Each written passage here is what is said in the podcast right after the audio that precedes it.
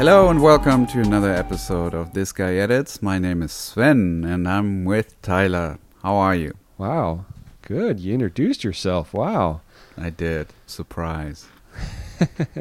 It's a different vibe. We're recording at a different hour, so see if you pick up a different vibe this week from the podcast. It's past 11 p.m. on a Saturday night.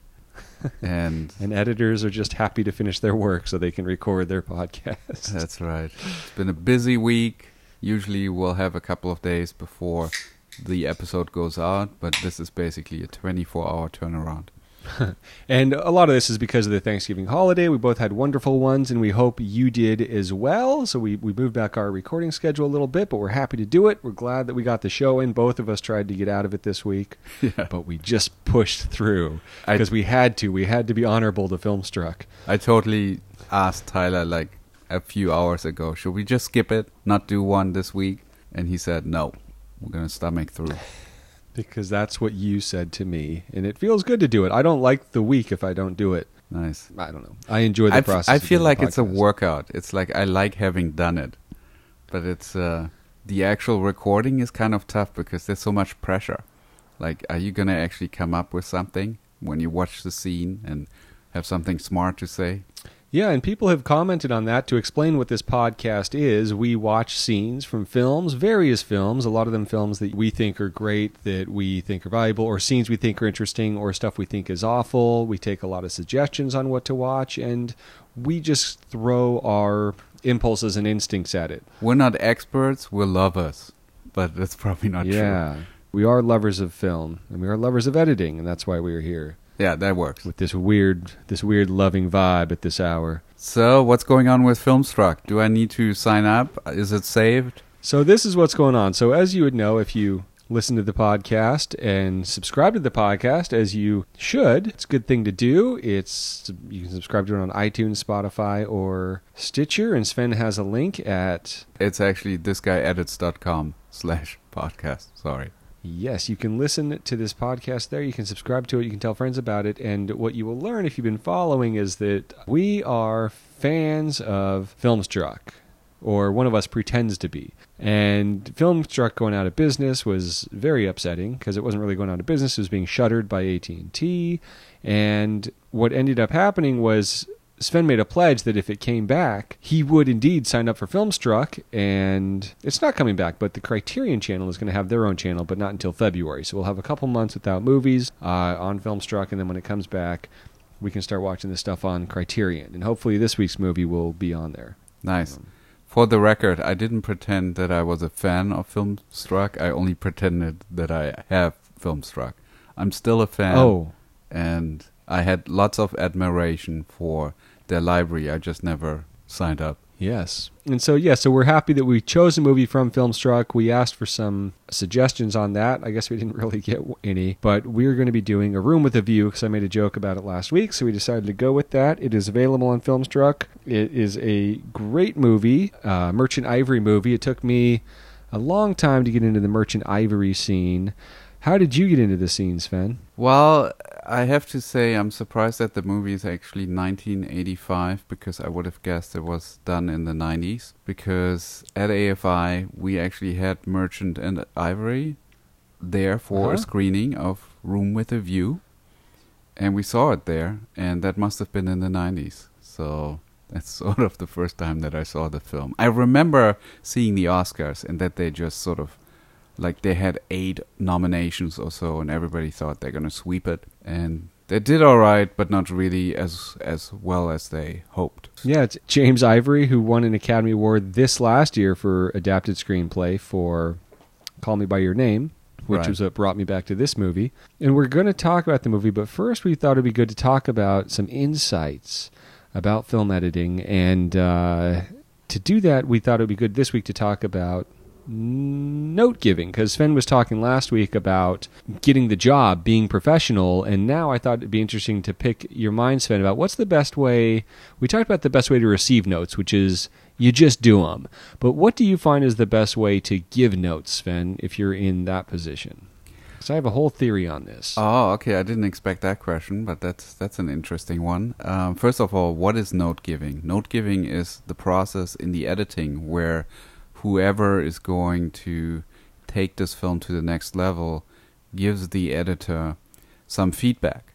And sometimes that's a very broad feedback where they just sort of talk about ideas and emotions, and sometimes it's very specific things like move this shot by six frames and sometimes it gets really really annoying when you're in the editing room and you have somebody in the back sort of snapping with their finger when they feel like the cut should happen and then you're sort of supposed to cut it there so that's mm-hmm. the type of note process that I would not recommend doing I know some directors can't help themselves, but it's uh, that's sort of for an editor the worst case scenario if somebody in the background goes right there. That's where you should cut. Mm. Right. So, what's a good way of doing notes? I like, for example, what Mark does as a director. I've done three films with him, and he's really, really good about deciding when he gives detailed notes. So it goes through phases. Phase number one is we watch scenes as they get cut. Like once a week, we would get together and watch like another 10 minutes of a movie. And he would just sort of take it in. And for the most part, he would just say, Oh, this is amazing. I love where this is going. And we would maybe have some just broad discussions about ideas and themes and where the film is heading and that's it. And then he leaves and comes back the next week, and we do it again for the next 10 minutes. And we'll do that until the film is basically in the rough cut done. That's kind of the editor's version where I pitch the story back to the director. I'm sort of the storyteller at that moment, and then it switches, and he becomes the storyteller, and I'm the listener. And then it gets it can get really, really detailed, but still it's more about concept as opposed to very specific cuts. Um, he still sort of trusts me to to figure this out on my own in terms of like what's what is the problem that he's having here and what could potentially be a solution where we both sort of figure it out together so that's that's one way of doing it that I enjoy very much. I don't require that from any director. I'm very happy to do it any other way, but it, I find it to be a process that's very collaborative and it's very efficient and usually it leads to great ideas. What do you think, Tyler? What's a good way of doing notes? Yeah, well, I like to know that snapping at you is, is a trigger. I think that's a that's something that, that can be used against you at some point. Yes. Um, just some other environment, just to psych you out. I do it, by the, the way. Thing you do, of course, you do. I was thinking about it from a teaching perspective because when you're dealing with an editor like you, let's call it the grammar of editing is usually pretty tight. Any cut someone's going to look at, you're going to have gone through it pretty extensively, and they're not going to have cutting issues in terms of jump cuts and matching and problems. Jump cuts that don't work, I should say, and match cutting that's off in a way that's distracting and stuff like that. That's something that you know is important for every cut you turn in. You're going to get less notes if you just if you just clean it up, do some color, do some sound, throw some music in there. That stuff makes a big difference. Right? Is that fair to say? Yeah, it is. I mean, Yes, it is, but I'm really not a very like technical editor that does the perfect cut in terms of the actual like continuity or mm-hmm. uh, um, like sequence where the the way that like what w- you would generally say that's the right cut is usually not the cut that I do because it's all right. It's all more emotional. Right, right, and because of that, that stuff's working. I'm just saying it's not continuity issues that are jumping out because the story's not working. Right. Right? Yes. Like you said, yeah, it's more about the emotions, about these bigger things. So it's kind of funny when I would be seeing student work for all these years, and a lot of times there's really bad issues with it in terms of that stuff, in terms of the basics, where it's like, oh, if you're dealing with a professional editor, this this wouldn't be a thing. And it's funny because more and more I started not giving notes on that stuff because it was much more important to go after the bigger issues and then just quickly address that stuff. You know, I always felt like a little re- irresponsible doing it, but it was funny because I was reading this teaching stuff about how to how to be like let's say an English teacher or something like that, and how you expect that to be the role of a grammar cop that's going through and saying like, oh, you you have a, a comma splice here, or, oh, you didn't do your period here, or this this is a run-on sentence. You have spelling errors here, here, and here. That's not how you use to. But apparently, the effective way to do that is not to do that. To just assume that the student's going to figure that stuff out. And if you focus on the bigger problems, the actual problems, whether the ideas are clear or coherent, that stuff's going to kind of start to sort itself out. And that's what usually happens. So I thought that was an interesting comparison if you talk about editing it in that way Yeah. in terms of I think it's also. I think this is a very good point. It also can be detrimental to to really focus on the detail without Mhm. having figured out the big stuff first, because you yes you might Yeah. solve the the next ten seconds of a movie, but it completely doesn't work and destroys the scene right. when you think about the big picture. And just to give you a specific example, how to give big notes, uh, and this might might apply. Um, so Dennis did a video for us uh, for the last podcast, which was Spike Lee "Do the Right Thing," and yeah, it's great. he sent over the cut, and I think it's a, it's a wonderful cut. And so far, I haven't really given him any feedback, much other than it's great. But here, I felt like Yeah. okay, I'm just going to give him a couple of notes. And the one thing that I noticed, and this is a big picture note, is that he was cutting it where he basically visualizes what we're talking about, which is nice. That's great. Always show what you're talking about because then it sinks in. But he didn't really let the audience experience it for themselves. So I just sort of gave him the big picture note and say, just keep that in mind for the next one. When we're making a point like, oh, this is a this is really cutty here and it's there to emphasize conflict in that scene and you show it while we're talking about it the audience really doesn't have a chance or the listener doesn't have a chance to experience it for themselves and make up their own mind they're just being told that this is what's going on and so my note would be once we've made a point play the scene again with just the scene itself without us talking. Just break up the podcast and let people experience it for a moment. And so now he can run with this on the next one. I'm not specifically telling him what moment to do it and how to do it and how long to do it. I'll leave that up to him. But that's sort of just a, a bigger concept. Let the audience experience some of these uh, takeaways.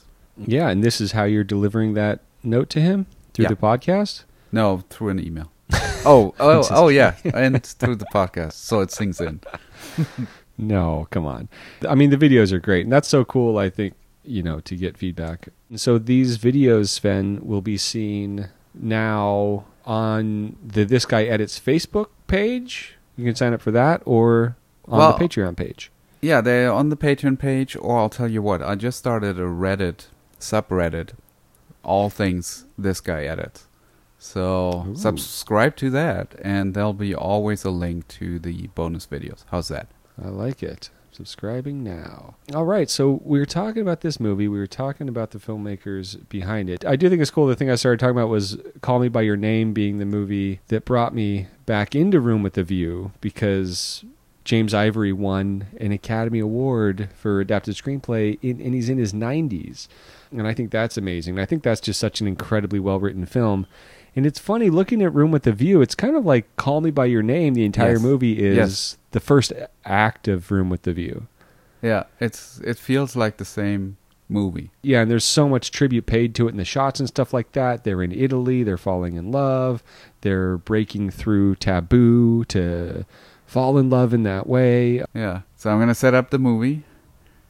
Room with a View is a 1985 British romance film directed by James Ivory, screenplay written by Ruth Prajavala. Okay, I screwed that up. And produced by Ismail Merchant. It's based off an E.M. Forster's novel of the same name, which was written in 1908. Did dis- you say 1908? Yeah, 1908. Written in 1908. I've never heard that before.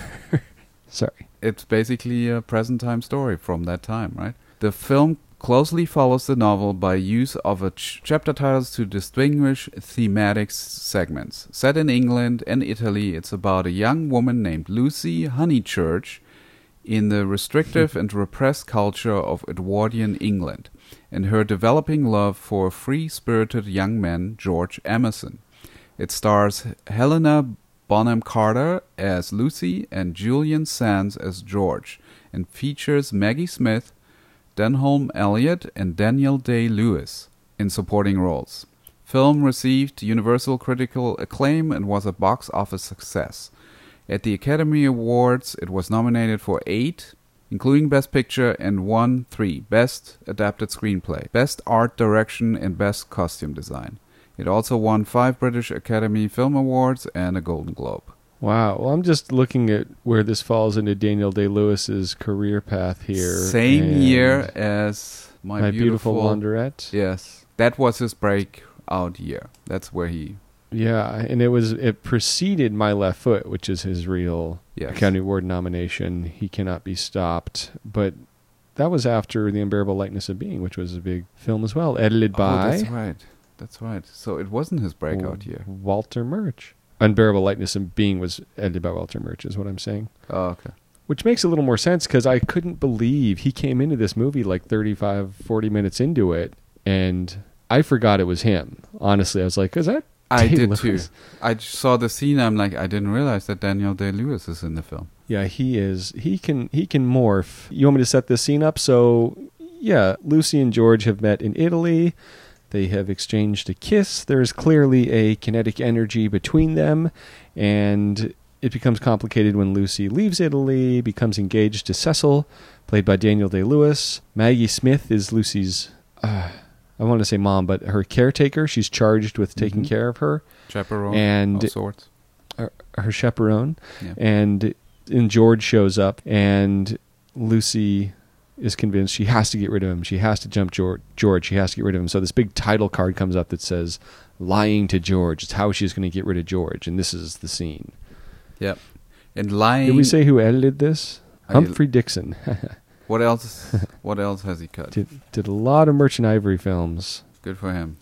Done a wide variety of films, a lot of English films. English film editor. He's worked with uh, Merchant Ivory on a few occasions and done a lot of other impressive stuff of all kinds of different genres: romantic comedy, action adventure, Cool, cool. Paul Newman movie. I was gonna say that uh, lying is a big theme, obviously, in that film, and sort of her lying. She's lying throughout the whole film to herself, um, basically, mostly. Um, sort of stands for the Edwardian time that they were sort of trying to uphold some form of decorum all the time and what's right, what's proper. And George is kind of the truth teller in this, who never lies and who is unconventional, uh, doesn't conform just because he was raised by an uncle who didn't really care about any of this. And that's what she sort of falls in love with, just to keep that in mind when we watch the scene. Let us begin the scene, Sven. What are we What are we doing? Usually, what we do is we play the scene, and you have the option to watch it with us because we pick scenes that are available on YouTube. We include the link in the podcast description so you can copy paste and play along. Or you can watch it first by yourself and then sort of figure out what you notice and then listen to us, or the other way around. You just listen.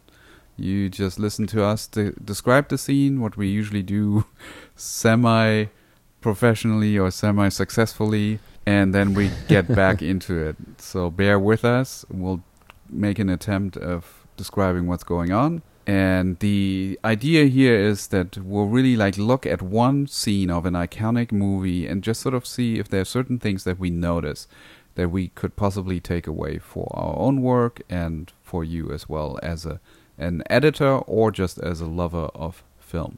Before we watch a scene, I wanted to just point out maybe already start paying attention a little bit about the close ups. When are we on camera? uh, Or when is what's being said on camera? And when we are off camera? Because I want to talk about that afterwards. Yeah. And real quick, also, I, I, I think we would be remiss not to talk about the style of the Merchant Ivory films Okay. because I think that's such a big part of this. They have a very, very, very specific reputation. I think even to this day, and they're looked at. I mean, even though they're sweeping the Academy Awards, they have a reputation of being very stuffy, pretentious, boring pictures. I feel like is the reputation. Even I heard someone make a joke about it the other day in reference to another film. They said they feared it would be. Uh, they were talking about the piano, like, oh, I thought it was going to be like a room with the view, or it'd be Hmm. boring. And it's like, what are you talking about? No, these Merchant Ivory films are great. I mean, I think that I certainly had to be at a certain maturity level to enjoy it. But I think the simplicity of it is really incredible. Same thing with Call Me by Your Name. I don't need to keep tying it to that, but I think it's a, a great example. It's something that's just so, so impressive because it's so so so so so simple. The stakes and the drama and the way that you're engaging with the story. And I don't know how I could watch this or follow it or understand or feel anything or really appreciate the costumes and the settings, which are a huge part of every frame of this movie, without having a little more maturity, appreciation for history, and I don't know, understanding the relationships and understanding of repression and stuff like that. Yeah. Um, yeah, I never just thought give a of little context. of these films as being stuffy or boring. I mean, I do recognize that they kind of feel like a big scale soap opera in a way. Like you have these Mhm. romantic themes and just big relationships that are being explored deeply. But yeah, if you if you sort of take the time and you buy into the world, I think it's it's very enjoyable. I, I guess it doesn't have the pretense of soap opera. They're just kind of being true to the way these people behave. So there's something a little ironic and comedic about it. I mean, especially with Day Lewis's character, especially with like how they show affection and stuff. So I think it's I think it's fun. Would you say they they're lot melodramas or dramas? Um, I, I would see say they are uh, dramatic comedies, Okay. but that's me. Well, we'll have a comedic moment in this scene too. Okay, good. So what we do now is we're going to count it down, and then we're going to play the scene, and we're going to try and describe what's going on. There's a lot of dialogue here, so maybe we'll play some of that stuff up as well. And here we go. In three, two. So G- George is coming from a tennis game. He's being waved over by Maggie Smith, and she pulls him into the study. And Lucy's sitting down, and she's all tense and nervous. He's about to go in. He seems excited. Charlotte, please stay. Mr. Emerson, go out of this house and don't come back into it again as long as I live here. Just everything about this Helena Bonham Carter performance is just fun. From her hair, Yeah, by the way, when I saw it the first time, I totally fell in love with her. You don't mean you're going to marry that man? You're being ridiculous. And then again in Fight Club. Different love. Okay, so she basically tells him off. She says, "We can't see each other anymore. You need to never just- come back into this house." And he's he just calls bullshit without exactly. He wants you for a possession, something to look at, like a painting or, or an ivory patting ball. an eye, which is a fun character to have in a world like this, right? Yeah, It's a guy who's just who who's kind of seeing through it and seeing it from maybe a more modern perspective. Not yeah. modern. look at her looks. He knows she's lying. She's trying to stay her ground, trying to desperately believe in her lie herself, You wouldn't stop us this time, not if you understood. It's our last chance. and it's not working. Okay, here's our comedic moment. Daniel Day Lewis is swatting off a wasp or something. People are when they find what's right for them. It's such a blessing, don't you see? And also everything he's saying here about Cecil is stuff that she then says to Cecil in the next scene, which is funny too. Yeah. And Cecil's like, "You're right. How'd you know?" which is great narrative when characters like propel through scenes like they learn something and they move forward hmm even if they don't admit it No idea what you're talking about. Right. Everyone has to understand. And you must leave. So she insists that they need to be not together listening to you. But you haven't been he's grabbing If you her had, hand You would know. she pulls away mm. You'll leave at once. Now. Lucy. No, no, I will not listen to one more word. My dears, do stop. like a little child Don't interfere again. It's useless. Let me go, Miss Bartlett. it's a little weird here like why is she blocking him isn't this what she wanted Yeah. He's very confused by this character. I shall never okay and then he walks off shots through window at the beginning and the end of the scene. And then Lucy leaves as well. I guess she's playing tennis herself. Well, what her happens is she right? goes out. Yeah, she goes out, and uh, Cecil refuses to play, and she needs one more scene with Cecil to realize the stuff that she was just told is true, and it really clicks in. And then in the next scene, Cecil's like, "Because I wouldn't play tennis, is that why you're break- you're, you're breaking off our engagement?" Oh wow, mm. that's cool.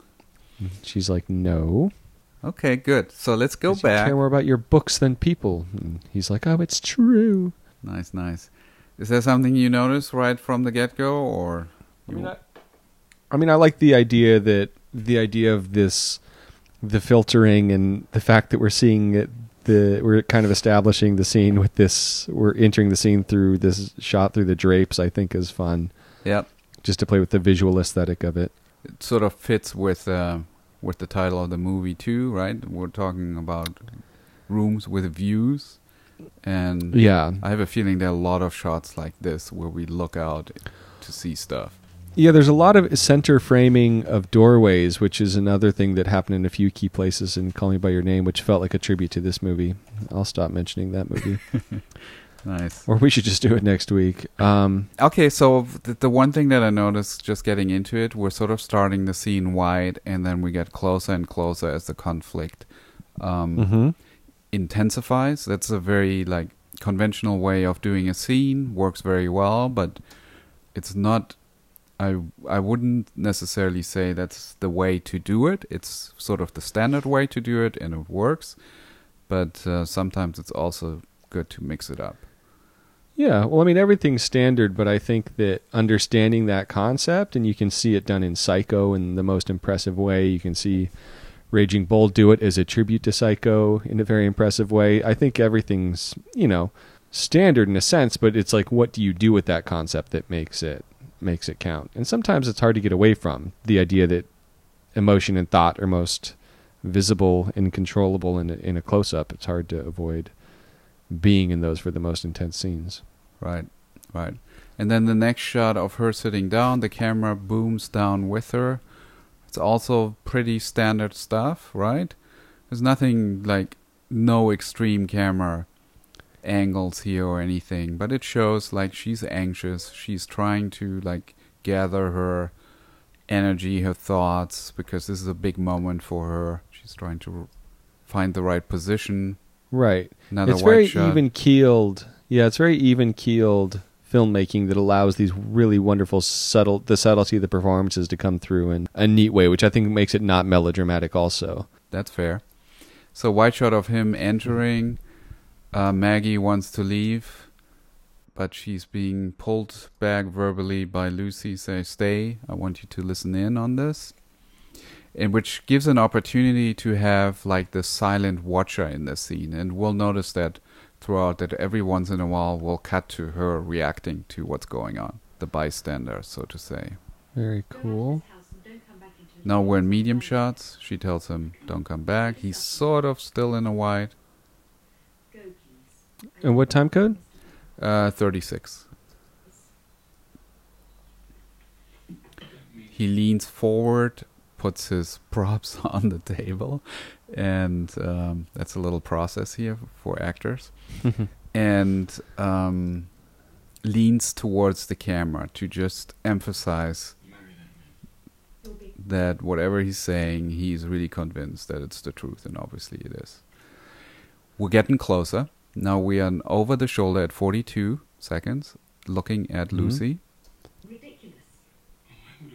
And now we're in a, what is this, a medium close up?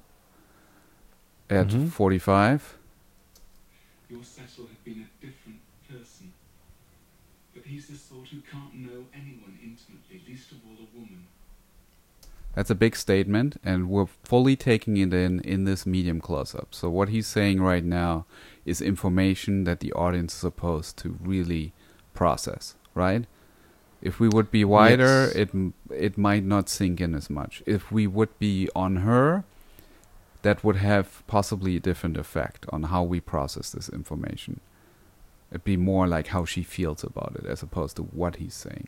He doesn't know what a woman is. He wants you for a possession, something to look at, a painting or an ivory box, something to own and to display. And then we cut to her over the shoulder again. It's slightly closer, I think. That's at 106. So that's a, that's a big statement of him saying basically, yes, I respect you the fact that you might be marrying somebody else, but don't marry that dude because he's he's just a loser. That's basically what he's saying, right? And he's insincere. right. So now look at at 106. Look at her reaction. She's looking away and she's taking this in. What do you think is going through her mind as we play this? He doesn't want you to be real, and to think and to live. He doesn't love you. She's like keeps looking away, keeps looking at him. You? I want you to have your own thoughts and ideas and feelings. And she sort of even if I hold gasped. you in my arms. Miss Bartlett, you wouldn't stop us if Okay, so we have this little thing before we go to the bystander. hmm I think what's like going on in her mind right now is, oh shit, he totally got me. But I can't let this, like, I can't. This information doesn't make. It's like she's in denial. Is basically what's going on there, right? And she's trying to find the words to to come back at him. That's what I'm noticing in that shot. Yeah, and it you know, and it doesn't happen. That's not necessarily why she breaks up with Day Lewis to be with him. It's Right. more like she kind of takes this information and then breaks up with him, and then still there's a little bit of a hurdle to overcome. Right. Sometimes it takes us a while to really believe the facts or change our minds. We're very good at creating, pretending other people's ideas are ours. Yeah. that was the easy part for her, but then to accept it is is another thing. Yeah. So now we're breaking this this conflict. It gets interrupted because he turns over to Maggie. you wouldn't stop us this time, not if you understood. It's our last chance. and she looks out and Maggie sees Daniel Day Lewis. What is he doing? He's like wasping, he's like swatting. Do you understand how lucky He's not comfortable in the elements. yeah, he doesn't like nature. And let's go go a little bit back on that shot. Something that I notice about this, and I'm sorry, I'm like I'm getting really into the details here, but it's, maybe it's stuff worthwhile talking. This is hmm? something Miss that Bartlett. Her name is Miss Bartlett. Miss Bartlett, right? Sorry. that as an editor we do all the time like when we do these inserts right and i learned from last episode this is an insert because it matters as opposed to a Mhm. cutaway which is trying to hide a cut Yes, or providing atmosphere, helping with the timing. good good I, I just want you to take a look at the action of what he does like when his action starts and when it ends and how that sort of coincides with the cutting so maggie looks over at 125 121. He's sort of already swatting a little bit, but the sort of the climax of the swatting is the center of this insert. And then around 1:30, he pay, he goes back to looking at his tea that he sort of spilled, and that finishes that motion.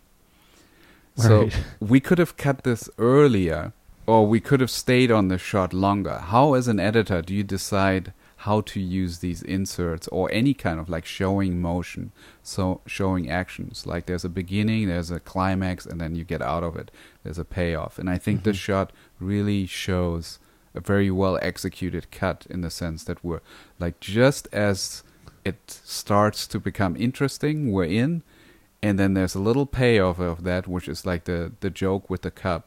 We saw him spill s- some stuff, but he didn't know, and now he notices it, and then we're back out. We c- kind of made Right. our point, and Um, and it's also, I'm just watching it again. Um, Daniel Day Lewis's performance, I just wonder the variety that he gave, you know, for that moment to get to that point and kind of have that moment of discovery in it. Yeah, that's probably totally him making shit up. Which I didn't even notice until you said that, until you pointed that out that he spills and then he notices, and that's when we get out. Yeah. it's like, And we're not cutting back to Maggie at this point because she's really the one that brought us into that moment. We don't care about her reaction to it. We're like back in in this conflict. This was just like a little moment of relief. And maybe even like proving the point that he's an idiot and that he, she should marry Cecil. And then we're we're back in the scene at 1:30 and now we have an over the shoulder where he really is hunched over and like almost in her grill. And let's see what happens there. Love when they find what's right for them. He goes down, Such a blessing, don't he, you see? like And the fact that I gets on her eye level, which is something you do when you really want somebody to like pay attention to you. But she gets up and moves away. I suppose that's a detail of no importance. This tremendous thing has happened between us. And now we're like in these medium close-ups, back and forth, back and forth. Nothing At 150, we we cut to Maggie as she listened in and looks away. Let's see why they decided to cut right there at this moment.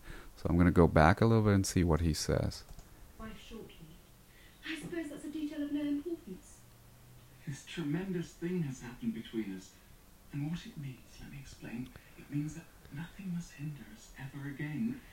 That's what it means. Okay, so he's saying something like that we experience true love, right? He's making his point, and Maggie looks away. It it seems like that's something that she's also taking in, but she also has a hard time agreeing to. Like a little bit of denial is what that tells me. Do you agree? Mhm. And that's right. And that's also a great tool to have as an editor is reactions like that of Miss Bartlett because you can really use them at any time. And that's something that you have more control over than anybody in, in implementing that performance moment. So you're conveying all this stuff that that you're putting on it, which you're right about, but that's a lot of that's because of the timing of when it was put in and who knows, you know, Yeah. if that is the actual performance or if that was her uh, looking at the sound of the slate or what it could have been. Right, right. That could have been shot within the scene time at a completely different time. he could have said something completely different, but it works as a building block here to make a commentary on what's going on, giving the audience clues who is feeling what at this Yeah. moment. And there's a good bet as an editor going into this, you're probably going to be leaning into these type of actors' performances pretty well, right? You're not like, oh, we're going to have to cobble another Maggie Smith performance together again. there's a good chance she totally nailed it in that moment. You wouldn't have even thought of as an editor, and you're like, ooh, good thing they got coverage of her. Look at this. Yeah, There might be a there might for- you know with Maggie Smith there's a chance that there was a version of this that where you could play the whole scene on her face. Oh yeah, Right? we just use her entire take and it's like all all right. Yeah. that's a great done, or great thing with great actors is that they're always on. Like when the camera's on them, or even if it's not on, if they have to like helps another actor do their scene, there's always something going on. They're always listening. They're always processing. They're always hearing it for the first time and reacting to it, and y- you can you can mine that as an editor. and there's a very good chance that 1985 Day Lewis was out there through the through the recording of all these angles with actual wasps flying around him.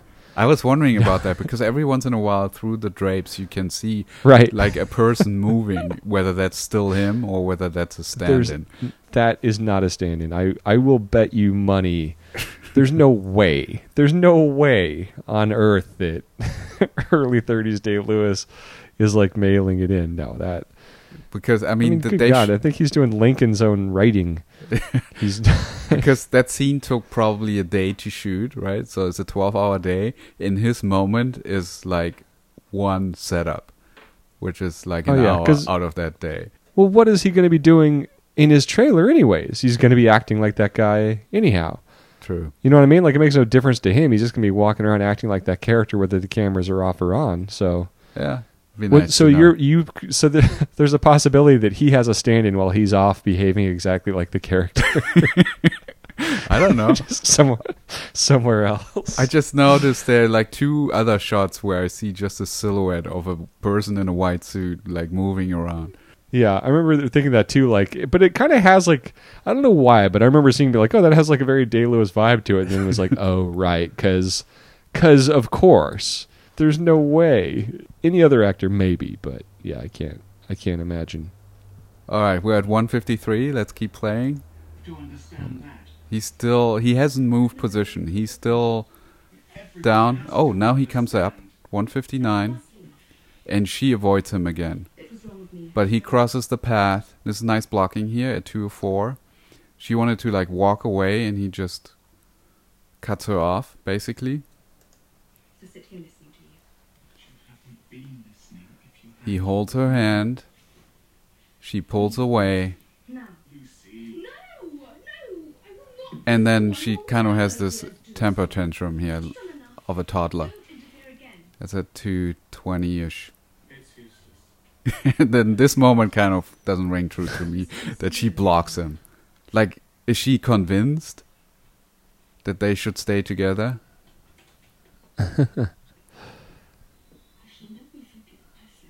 do not know. I love that she bounces the tennis ball like like there's no problem. We just resolved everything. Okay, good. So we talked a little bit about wide shots and close-ups. We're kind of starting on a wide, we're going close, and then we're kind of ending on a wide out of the scene.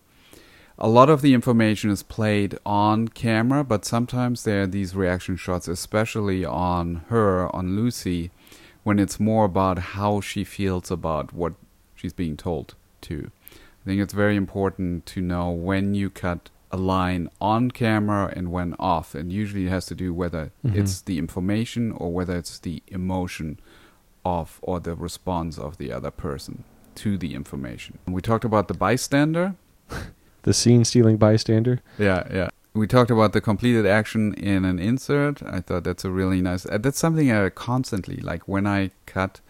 Like when do I start an action and when is that action completed and I need to move on, and I like try not to cut it too short or too long where it fizzles. Yeah, so I think this is a pretty pretty neat scene, even though it seems very simple. There's a lot of things you can uh, discover. Mm-hmm. Also, like big picture wise, I think it's important to show that, like in terms of the drama and the narrative, we have a character George who gets called in and he starts off being really excited and well spirited and feels like he's invited in and the scene ends basically he gets thrown out and he's deflated. And on the other hand we have a character who's really intent on she's trying to break up with him sort sort of but it's Mhm. it's something it's like it's a wrong decision for her. She knows it and she tries to lie about it to herself. So in that scene it really you can see that process of her. And the tension is basically heightened in that scene and it fits in perfectly with the narrative of the big picture. Where we go next what you described and so on and so forth Right, and the other big picture thing is the way that this scene is set up is that lying to George, everything's set up that he's just going to be effortlessly just lied to and sent on his way. Nothing goes the way that you expect it to, which is that's what drama is. It's just a constant series of expectations being set up and subverted, and it's a great example of that. And it throws things into into chaos from there forth. And even the ones that do go the way you expect them to, like lying to Cecil, still has ramifications. So yep a non-boring example. storytelling should always be plausible yet surprising. So whatever happens makes sense in the moment and you believe it, but you didn't expect it. Yes. And sorry for kind of uh, dropping out there, but I, I got onto Filmstruck just to see if there is a commentary available.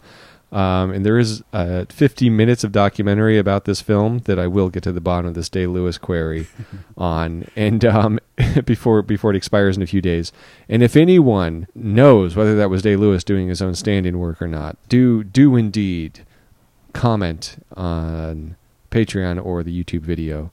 And where else can they find us, Sven? Oh, if they go to thisguyedits.com slash podcast, there'll be all the different links of where we're available, which is Stitcher, Spotify, Apple iTunes, Apple Podcasts. And let us know your favorite Merchant Ivory movie. Check it out. Let us know your favorite. And let us know your thoughts on our analysis of the editing of A Room with a View. And thank you to Kurda for the music. If you enjoy what you're hearing, if you enjoy what you're listening to, tell a friend about the podcast. Let them know. That's always helpful to us, and we appreciate it. Constant growth so far, which is great, and that's thanks to you. And as Sven always says, Happy editing.